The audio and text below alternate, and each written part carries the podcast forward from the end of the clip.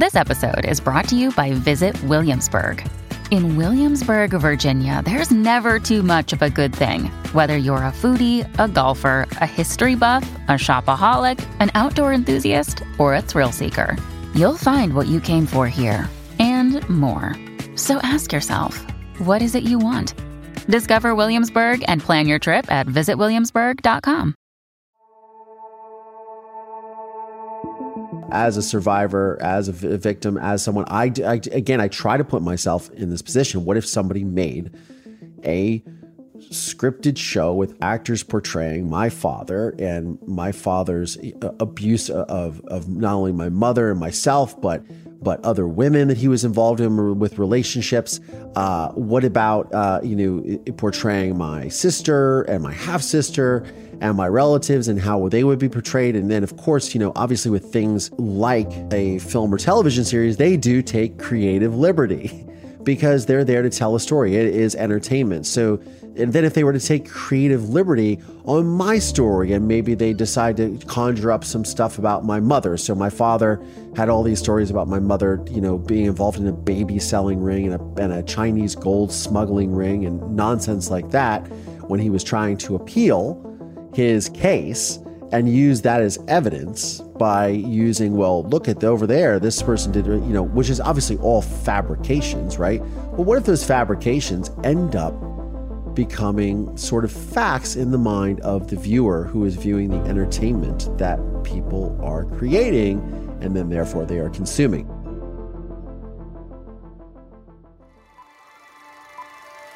Testimony continued today in the most notorious criminal trial in Richland County history. Dr. John Boyle is accused of killing his wife Noreen and burying her body in the basement of his new home in Erie, Pennsylvania. The 12 year old son finally took the stand. As I heard a scream, I heard a thud. It was about this loud. We, the jury, find the defendant guilty. When I was 12 years old, my testimony sent my father to prison for murdering my mother. This podcast serves as a type of therapy and reconciliation for myself and it is my hope that it helps anyone who has experienced deception, betrayal, and dark trauma. I'm Collier Landry, and this is Moving Past Murder. Hey, movers, welcome back to another episode of Moving Past Murder. I'm your host, Collier Landry, and what's going on?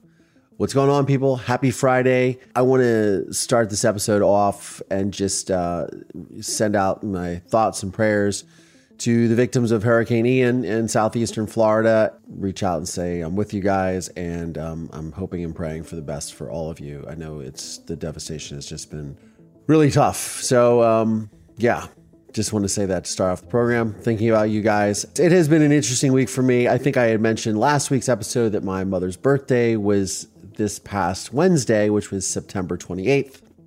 And um, uh, this time of year always brings up some interesting, uh, some interesting thoughts in my head, and you know, I don't know. I it's it's a strange, it's an odd week for me, or it's an odd day, I should say, because um, I often wonder like what my mother would be like if she was this age. But I, you know, I talked about this last week, and um, I don't really want to delve too much into it. Uh, so on that note, uh, I want to say thank you for all my supporters on Patreon that have been here, and um, all of you that are downloading and uh, and subscribing to the podcast on Apple Podcasts, Spotify. Thank you so much for your very kind reviews. There's a lot of been really nice reviews that have been coming on about the program lately. Thank you so much for that. Uh, thank you to all you guys that find me on TikTok. Uh, I appreciate you guys, all 308,000 of you. It's very cool. And um, if you're watching this on YouTube, please remember to click like and subscribe. It helps with the algorithm. Uh, on that note, I want to go to this week's listener question of the week. And this comes from Hello There on YouTube. And he is responding to an episode that I did about my father, one of my father's letters from prison, and uh, when he was incarcerated in his very first year. And Hello There writes, Your father's letter is so crazy. He talks about himself and his emotions. There is no empathy for you and the situation you are in as a result of his actions. No mention of your upcoming birthday. My father has been diagnosed with a personality disorder, narcissistic, sociopathic, antisocial. He has been so verbally abusive and creates so much chaos and trouble for our entire family. He always talks about himself, Never any thoughts or concerns of anyone else. Sometimes he'd say to me, Don't work so hard. WTF? I work so hard because I have to pick up all of his messes six DUIs, going out with prostitutes, shoplifting, exploiting anyone he can, and the constant crazy making.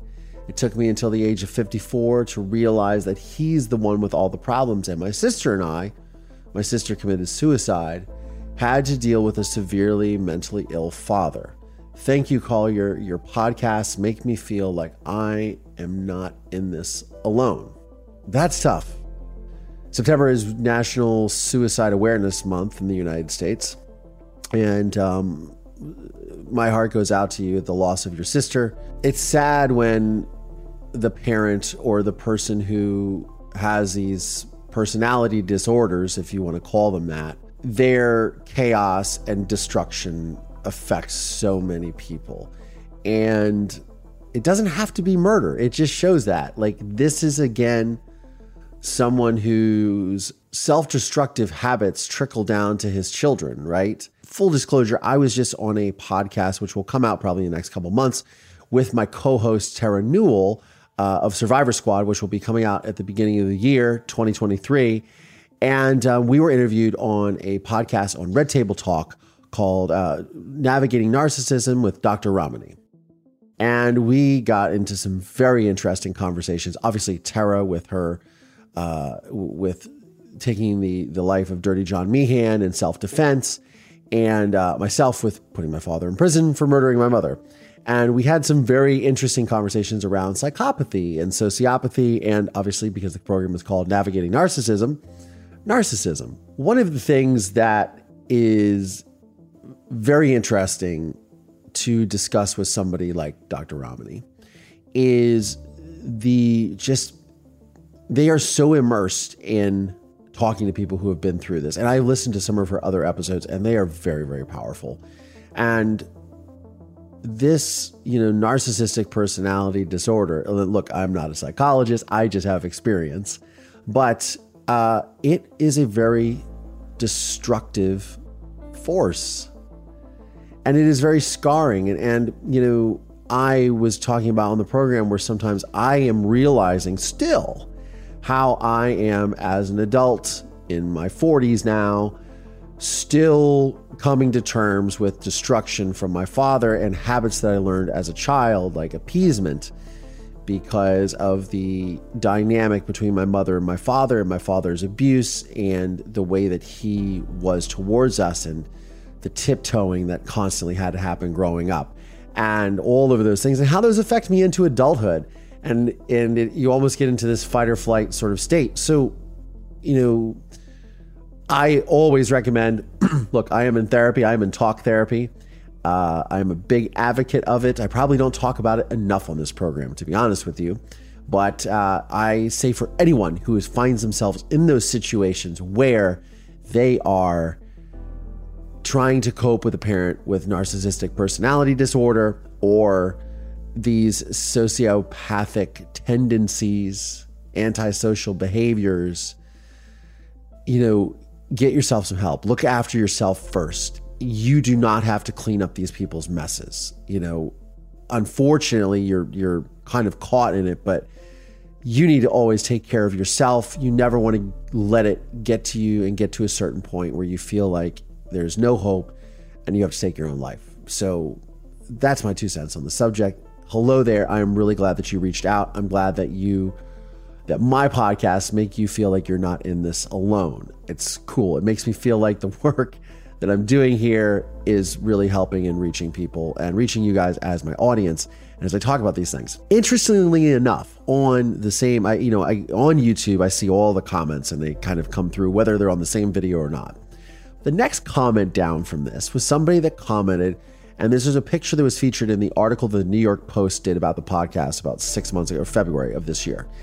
And the picture has my father wearing sunglasses. And this person, of course, because the new thing on Netflix is they commented, they said, Your dad has Dahmer glasses. That is an interesting comment because uh, this show, Dahmer, which is on Netflix, uh, created by Ryan Murphy, who is the you know mind behind Glee and American Horror Story and um, the Gianni Versace story, a bunch of other other shows. I mean, the guy's pretty up there as far as showrunners in Hollywood, if not at the top of showrunners in Hollywood.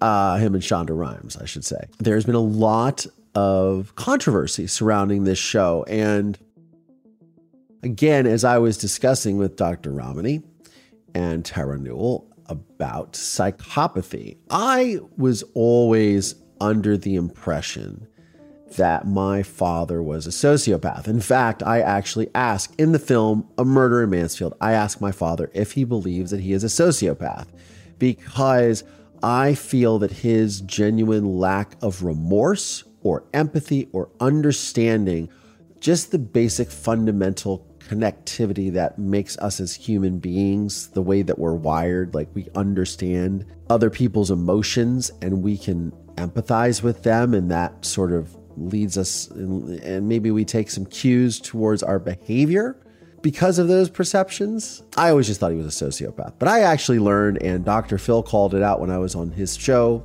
a couple years ago. He said, This man is a psychopath. This is a psychopath. I mean, he's, he's answering this in a way that he has convinced himself, he, he's believing it while he's saying it. I think I agree.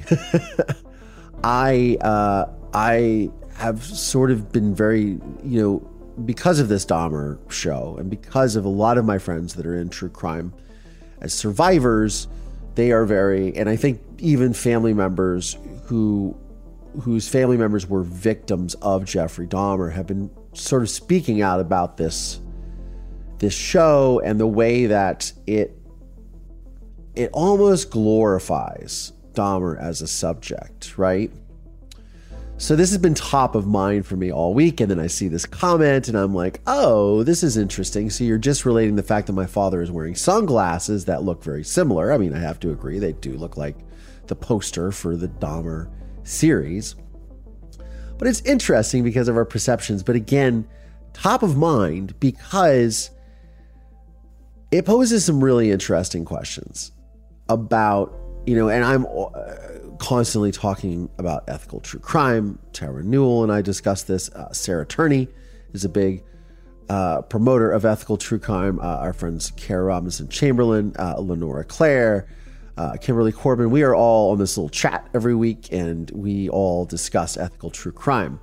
And uh, you know, and the impacts that these cases, when they become public, in a way that, like, look, okay, Jeffrey Dahmer, I believe, was arrested in 1991. So this would have been a year, little less than a year after my father's trial, right?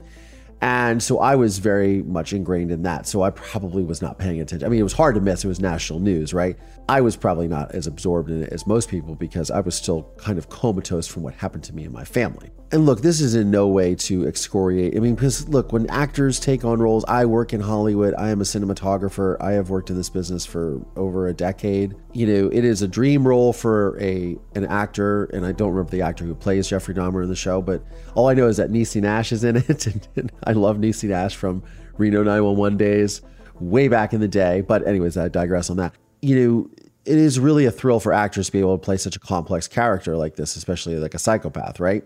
what people seem to forget a lot of times is that when these shows come out, whether it's a podcast, whether it's a show on Netflix, whether it's a Dateline episode, it is very easy for us nowadays to just literally Google, okay, Jeffrey Dahmer victims. Okay, cool. And then we find one of the victims and we go, oh, okay, oh, I wonder if they have a Facebook, they have a social media, this and that. And as I get, you know, hundreds of questions a week on my Instagram and on my my Facebook, my YouTube, my, wherever you find me, TikTok. Look, I put myself out there, so I, I'm fair game. You can ask me anything you want. I am an open book. I always have been. It is just kind of the way that I have coped with the trauma that I've been through my entire life.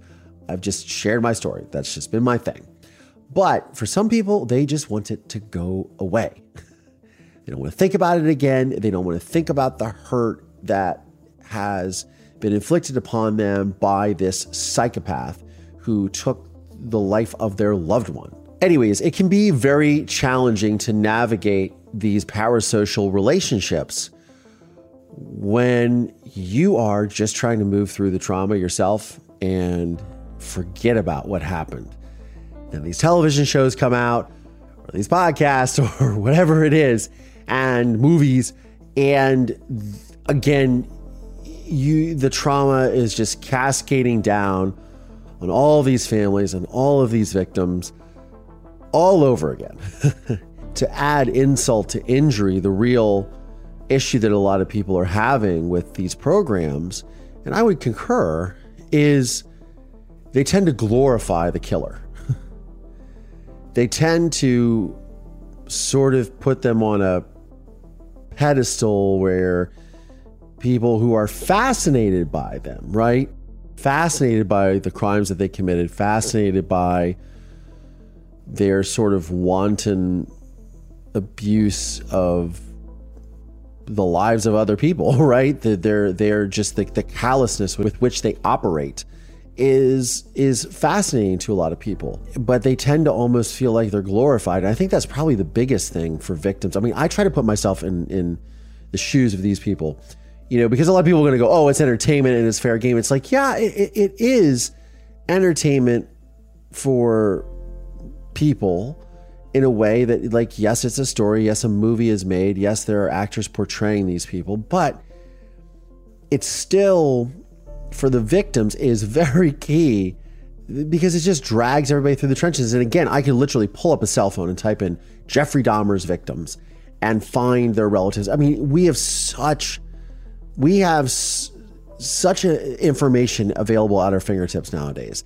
that when you go and you delve into you know, something like the Jeffrey Dahmer case, you can find, you can probably track down their relatives. I mean, I have no interest in doing that. I don't even look at it. I don't know a lot about Jeffrey Dahmer. All I know is he was a horrific monster who I believe he he murdered 17 people.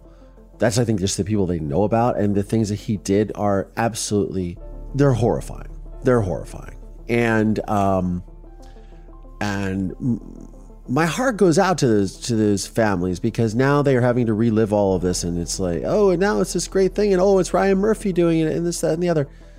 And what is the answer really with ethical true crime? So, um, you know, I don't know. This was just, I don't mean to go on a rant about this. This is just top of mind for me uh, because of the series. Many of my friends are talking about it. There's a lot of stuff out there on the interwebs discussing it. And um, I have some friends that are on both sides of this, the coin, if you will. You know, some people just were like, well, it's just entertainment. Some people were like, this is really affecting the victims. I mean, I probably would err more on the side of, yeah, I'm on the victim side. Uh, as a survivor, as a victim, as someone, I, I, again, I try to put myself in this position. What if somebody made a scripted show with actors portraying my father and my father's uh, abuse of of not only my mother and myself, but but other women that he was involved in with relationships.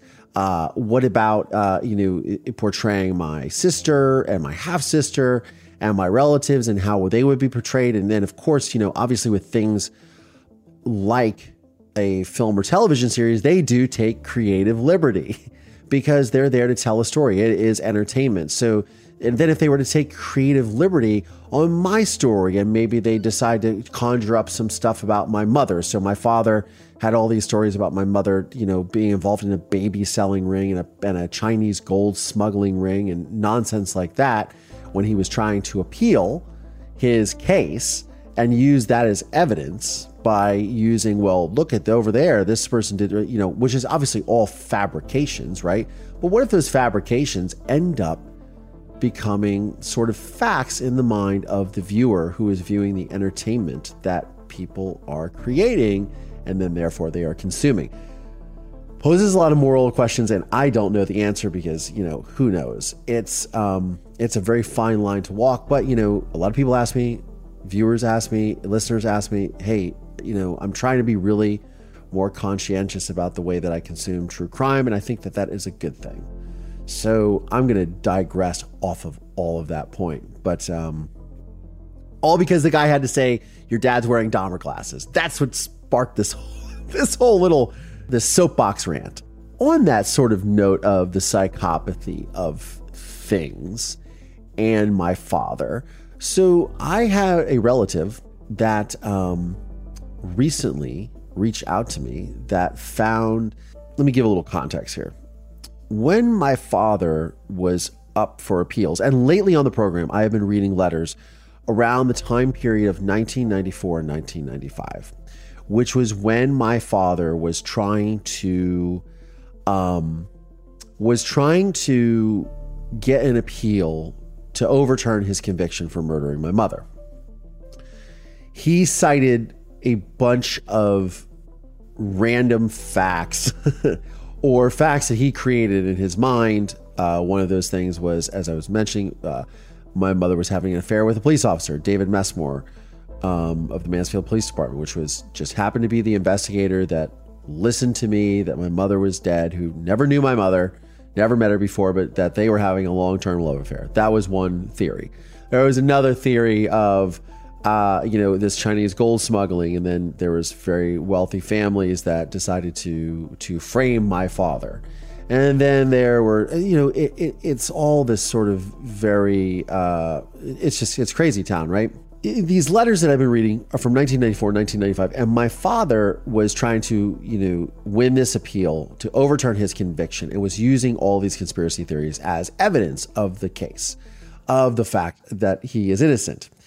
And a relative of mine reached out because she found what is the Dr. John Boyle newsletter. And this newsletter was sent out by my father through who I believe is my uncle, uh, his brother, my uncle Charles, who's my godfather, one of the people that has turned their back on me during this whole time. Uh, still don't talk to him, don't communicate with him. Uh, it is what it is. What can I say? I've tried so much to communicate with my family over the years, and it has just not worked. Both sides, mother and father. But we, we've talked about that many times on the program. I'm not going to get into that again. She found this this particular relative of mine is a distant relative uh, second cousin who's come back into my life, uh, or come into my life for the first time, really. I never even knew her. But she happened to find this, this because her uh, husband was married to her ex husband who, who passed away from COVID in 2020. He uh, was my father's first cousin and randomly had this newsletter, which this newsletter was only, to my knowledge, given out to the people in Mansfield, Ohio, prominent people in Mansfield to sort of disclose these discrepancies in the case and all of these things. And my father uh, obviously sent this to his cousin. And I'm going to read a little bit of it because it's really, really interesting. Uh, well, I mean, of course, it's interesting. It comes from my father. It's just, it's insane. So this is dated. Oh, actually, this is copyright 1991. I'm so sorry. This is 1991. So this is all after my father was still. This is October 1991. This uh, this came out that it was issued. Okay, so it says non obstante verdicto, the Dr. Jack Boyle newsletter. Now, uh, I am actually going to put this on my Patreon for those of my who are on my Patreon and support me. You will get to see this actual newsletter. I'm going to put that on Patreon uh, this weekend, and uh, you know, and I'll discuss it with everyone because I do monthly meet and greets on my Patreon, which is patreon.com forward slash Collier Landry. Shameless plug, but there you go. I'm going to put this on my Patreon so you guys can read it because it's uh, eight pages long, but I'm not going to get into the whole thing, obviously. But uh, this says non obstante verdicto, the Dr. Jack Boyle newsletter, copyright 1991 by Dr. John F. Boyle Jr. October 1991. Introduction. The Dr. Jack Boyle newsletter is a totally free, non-profit publication which will serve to inform its readership of the unique manner in which justice is operated in the city of Mansfield, Ohio, and in the surrounding areas of Richland County. The illegal conviction of Dr. John F. Boyle Jr. was a travesty of the judicial system in Ohio and harkens back to an earlier time in our state. Back then, another osteopathic physician, Dr. Sam Sheppard, was painted as the most evil human being to call Ohio his home. Then, as now, unscrupulous, prosecutors and a select few unethical police officers engaged in a cover up of unimagined callousness and subverted the system of justice. The statements, facts, and questions you find in this newsletter are the ones that the prosecutor and the police don't have the courage to answer. The truth here is stranger than any fiction and is based upon the facts of the case. Oh boy, there's a lot to unpack here. there's a lot to unpack just in this first paragraph. So my father is using uh, is referencing the um, Dr. Sam Sheppard case. Now, Dr. Sam Sheppard, I believe, I'm not 100 percent sure, but he was the guy who claimed the one armed man did it. Uh, he was a doctor who also killed his wife, and ironically in Ohio, and obviously an osteopathic surgeon or, or physician rather. So the film The Fugitive was loosely based on this Dr. Sam Sheppard case. Uh, which is interesting. So my father's drawing parallels to that, and it's just it's a whole thing. Now I don't, again, I don't know. I'm sure people will write to me on YouTube and say, or write to me in the comments and say, hey, look, you know, this is what happened with the case, blah blah blah. This is what's going on. Uh, I'm, you guys know more than I do. I don't know if his conviction was overturned or not. I know there was a lot going on. I believe he even died in prison, but I'm not sure. I don't really know a lot about the Dr. Sam Sheppard case. I should perhaps educate myself, but I wasn't prepared for this because I am literally reading this newsletter for the first time because I don't think I ever read it actually. Now, when I was back in Ohio recently going through my stuff at my parents' house, I was looking for this newsletter, but we did not find it. So it is very cool that uh, my cousin found this and sent this to me. So I want to read on. So then it goes to a little box area and it says volume number, volume one, number one, for the record, the Dr. Jack Boyle newsletter has been developed, researched, prepared, and distributed entirely with donated materials and private resources. No public materials or funding have been utilized to bring this to bring you the Dr. Jack Boyle newsletter. Unsolicited monies or materials are neither encouraged nor accepted. the further publication, reproduction, and or redistribution of the Dr. Jack Boyle newsletter is not permitted without the express prior written release of the copyright holder all rights retained by the author. Commercial advertising is not accepted. You may contact the copyright holder on matters related to the Dr. Jack Boyle newsletter through the following address. And it gives an address in Arlington, Virginia. Well, I guess I must be in violation of the copyright of the Dr. Jack Boyle newsletter. Um, good luck, guys, getting anything out of me. Thanks and recognition to all, it says. I take this collaborative opportunity to thank my devoted family members, loyal friends, colleagues, and numerous former patients for their memorable letters and communications of support over the last two years. I have undertaken the development and distribution of this newsletter to communicate with all of you in a more timely manner concerning events related to the case. Due to the rising number of letters and requests for information on my case, I am unable to, unable to answer all of you as quickly as I would prefer to do so. However, my newsletters will help keep all of you informed of facts and events that you will probably never see covered com- completely in the Mansfield News Journal. As I now concentrate on preparing more legal briefs for the battles ahead, I shall work hard to keep you all informed. Perhaps even my most bitter adversaries will be enlightened from these newsletters about me and maybe themselves and our city of Mansfield. So, what exactly is a verdicto? You might well ask, but this word and the question it provokes in Richland County is at the heart of my case. Precisely the title of this newsletter derives from the legal term known and entered in our courts today as NOV. The term is more commonly employed in legal, in legal usage as a directed verdict and translates from Latin as notwithstanding the verdict. Our courts, that is, the judge, can determine a judgment NOV despite what the jury delivers when he rules the verdict and has no support in the facts of the case or is contrary to the law. Our U.S. Constitution provides us all with the guarantees of a fair trial and a proper defense based upon the facts and not passion.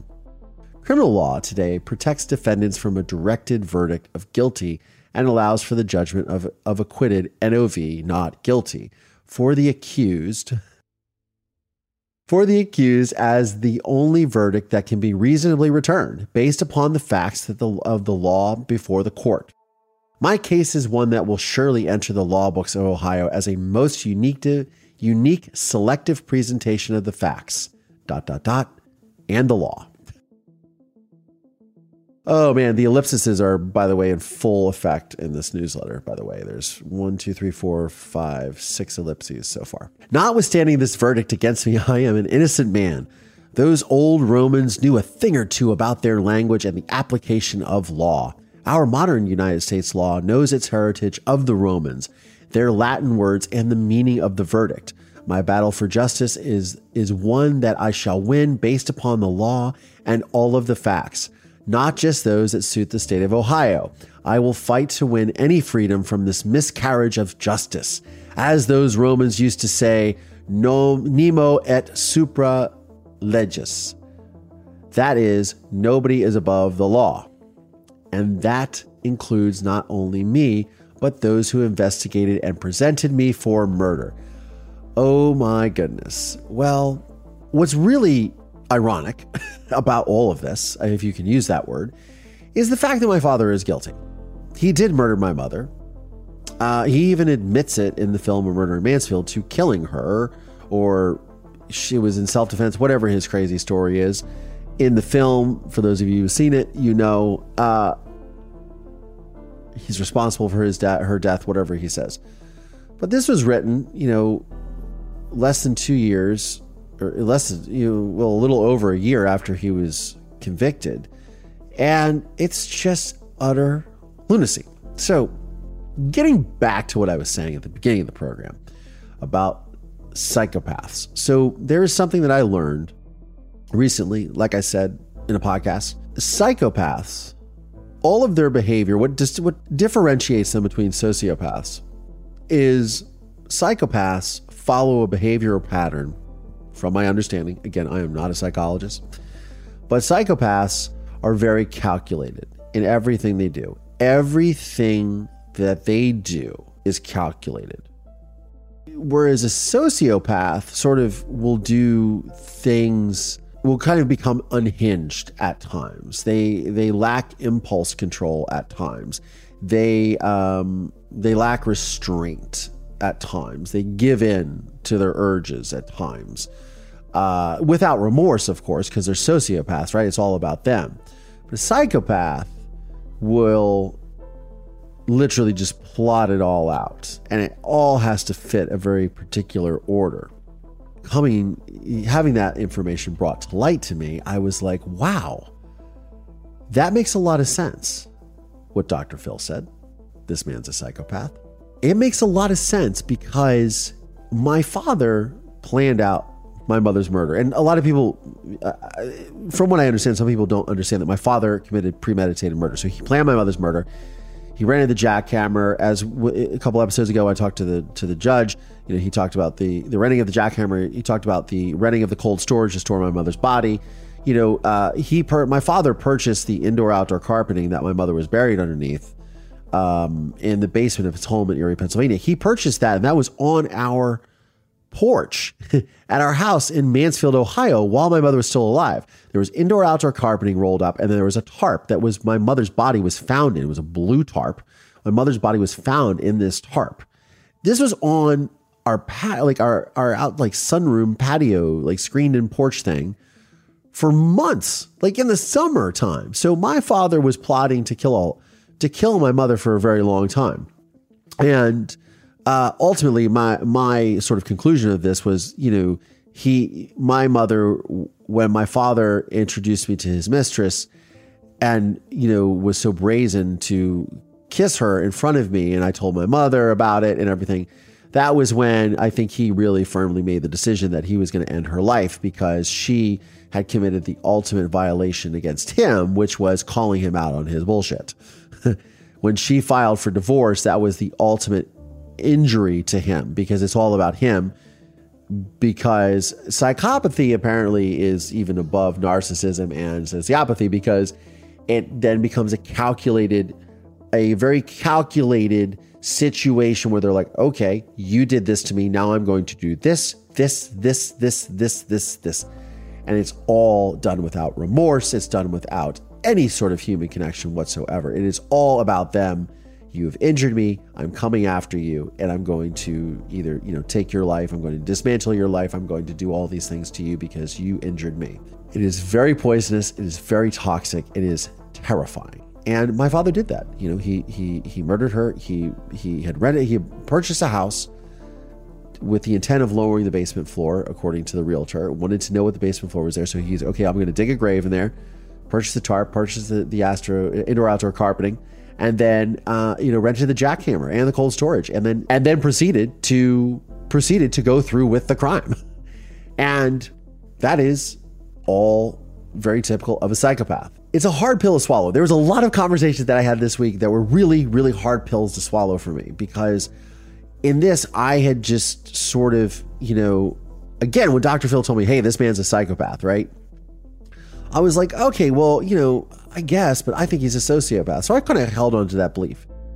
I still think my father's a horrible, horrible person, but now when you add the psychopathy element to it, it's almost, it's even it becomes even worse and more egregious. So, again, when this gentleman says on YouTube in this comment, your dad wears Dahmer glasses, perhaps he and Jeffrey Dahmer have a lot more in common. And that's a really scary thought because at this moment in time, like when I think about this and all these new things coming to light that I'm still discovering about my father, and even reading something like this newsletter or or hearing stories from other people. Uh, you know, there was a woman that my father had dated when my mother and I were living in Virginia, when we were all living in Virginia.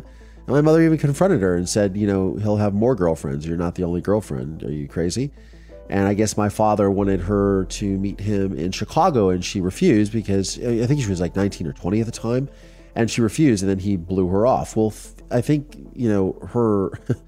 her sort of her sort of realization after the murder was like, oh, that could have been me too. I think that if my father had gotten away with murdering my mother, there would have been more victims.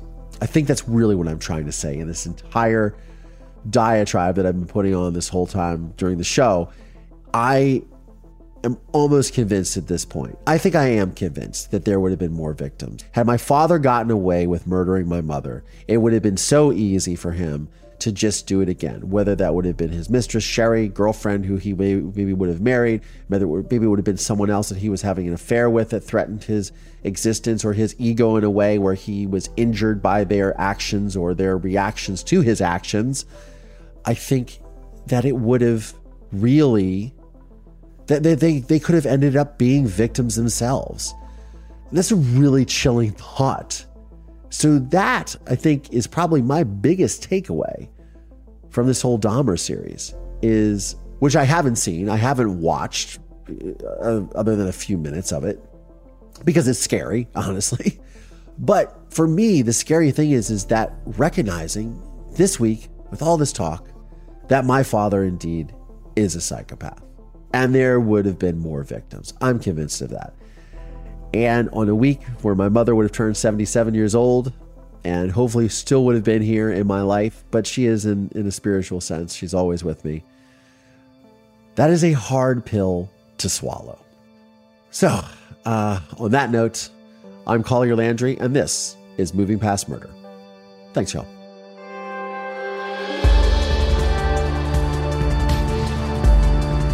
This podcast is made possible by support from listeners just like you. Please subscribe via Apple Podcasts, Spotify, Audible. Find us on YouTube, youtube.com forward slash Collier Landry. The film A Murder in Mansfield is available on Investigation Discovery, Discovery Plus, and Amazon Prime Video.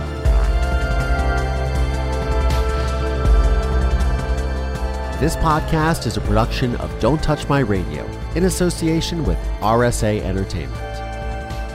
Please visit mpmpodcast.com to show your support today.